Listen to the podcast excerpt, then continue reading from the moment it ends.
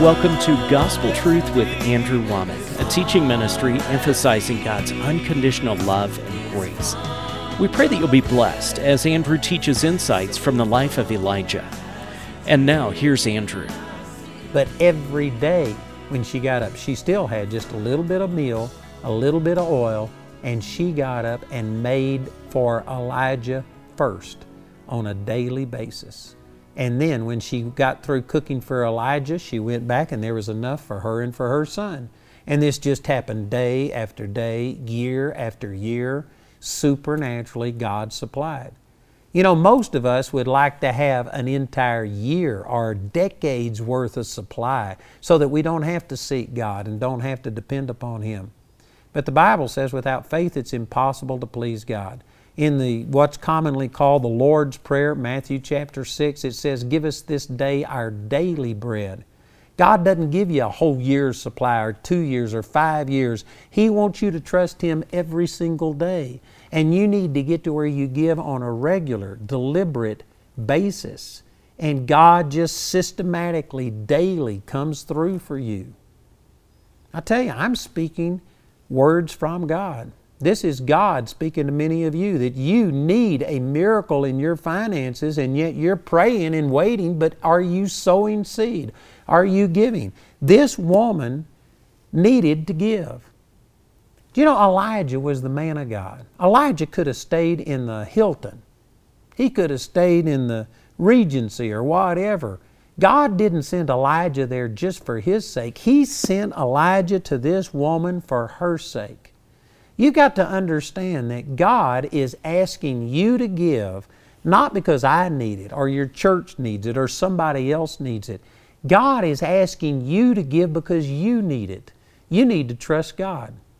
And it's one thing to say, "Oh yeah, I'm trusting God." I couldn't tell you how many people come to me and they have just run up a white flag. They've quit. They've surrendered.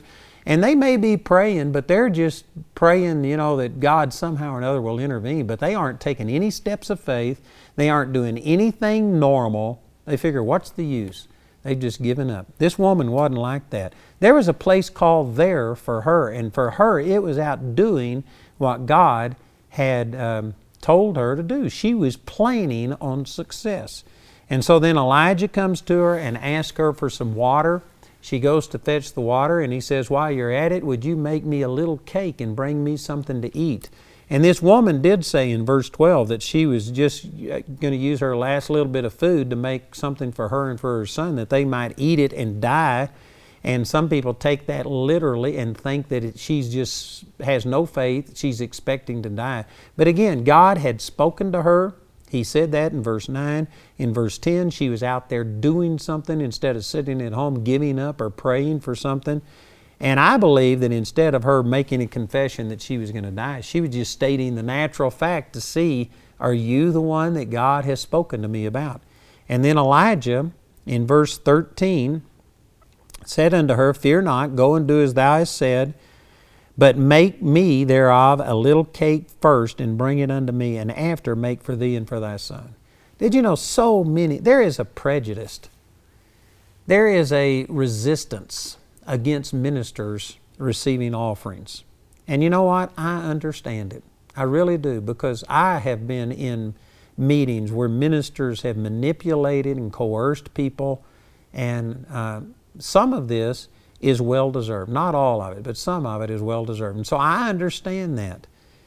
But did you know Elijah said, "Make for me thereof first." You could take that as a total selfish thing that, you know, I don't care about you and I don't care about your son. I don't care if you die. You take your last little bit of food and give it to me. Some people could read it that way, and I'm sure that there's a lot of people that you think this is exactly how ministers operate. But I'm telling you, Elijah wasn't taking from this woman. He was giving to her. She needed to take a step of faith, and she needed to give. You know, I mentioned this on one of my programs a while back. I taught not too long ago on the power of partnership. And I went to a little church where one of our Bible college graduates lived up in the mountains of Colorado, and he wanted me to come to his church. And he only had like 20 or 30 members, and so he went together with two other churches. Altogether, there was 100 people in attendance, And they asked me to come, so I said I'd go. And when I got there, they said, "We want you to receive the offerings." They didn't tell me why, but to me, I thought it was because they figured I wouldn't get very much money. But if I'd received the offerings, I wouldn't have anybody to blame but myself. So they wanted me to receive the offerings. So the very first service, I got up and told them I just came from Charlotte, North Carolina. This has been quite a while ago, and I had just come from a church that gave me like $60,000 in the offering.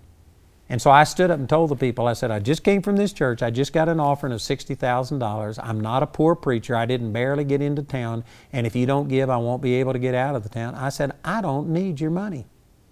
And when I said that, this pastor, he was sitting on the front, you could just see the blood, all of the color drain out of his face.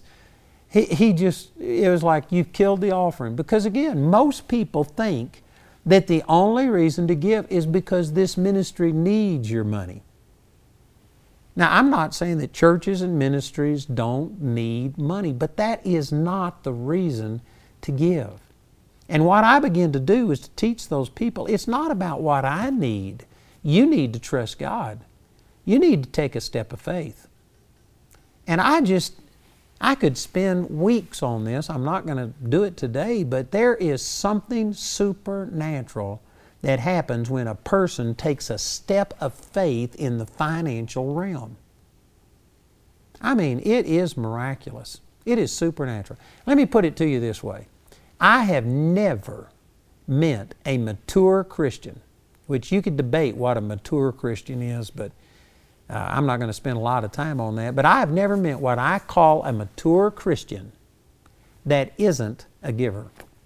I mean, not just an occasional giver when it's convenient, but they give off of everything they get. They give off the top, the first fruits. They don't just give if there's something left over and it's convenient. No, they are committed givers. I have never met a mature Christian who's not a committed giver. On the other hand, I have met many, many, many Christians who are nice people, and they may love God, and they may have had their life changed, but they're just kind of up and down like a yo-yo. They may be on fire for God now, but if I come back the next year, I'm not sure that they're going to be there. I've seen this over and over, and I mean it is consistent that the people that are up and down like a yo-yo are not the committed, faithful givers. They may give occasionally, but they don't just have a revelation on this giving. And I believe that there's a correlation. People who are immature and struggle and are up and down and in and out, and you don't know for sure if they're going to continue to serve God next year, those people only give when it's convenient to give. People who give on a consistent basis, who have a revelation and they just trust God, and they don't trust God one time, they don't do it in spurts. You know, the Bible says that the just live by faith. They live there. This is how they conduct their life. People like that are mature, and they can weather storms, and they can go through hardship. And it doesn't matter what happens. If somebody they love dies, if they lose a job, if something happens, they're still going to be serving God, and they just have a commitment level. And I'm telling you, there is a direct relationship between the way you handle money and your spiritual maturity. I know some of you are saying that is not true. Let me share this passage with you over here in Luke chapter 16. I wish I had time to teach on the whole context of this, but here's what Jesus said. In Luke chapter 16, verse 10, He says, "He that is faithful in that which is least is faithful also in much, and he that is unjust in the least is unjust also in much." And you know what He's talking about? If you read it in context, every verse in front and every verse behind it is talking about money. He's saying that trusting God with your money is the least use of your faith. And I meet people all the time say, "Oh, I believe in God for a healing of cancer. I'm believing God for my family to be saved. I'm believing God to show me direction to make this business work." But they won't trust God in their finances. They feel like, "Well, I'm just not there yet." You know, that's for the super saint. That's for the super dupers. That's for the ones who want a doctorate degree in Christianity or whatever. But for us, entry-level Christians, I can't trust God like that. Jesus is saying trusting Him with your finances is the least. This isn't for the super saints. This is for the baby Christian. the baby Christian. And when you start trusting God, there is something supernatural that takes place. I'm telling you, I have seen this in my life. Right now, I'm in a position where I'm believing God for mega bucks. And you know what? I am giving like I have never given before. I give away hundreds of thousands of dollars every single month. And I am planting seed and I am doing things because there is a direct relationship between giving and receiving. Luke 6:38, give and it shall be given unto you. Everybody would like it to be given unto them, but they don't want to give.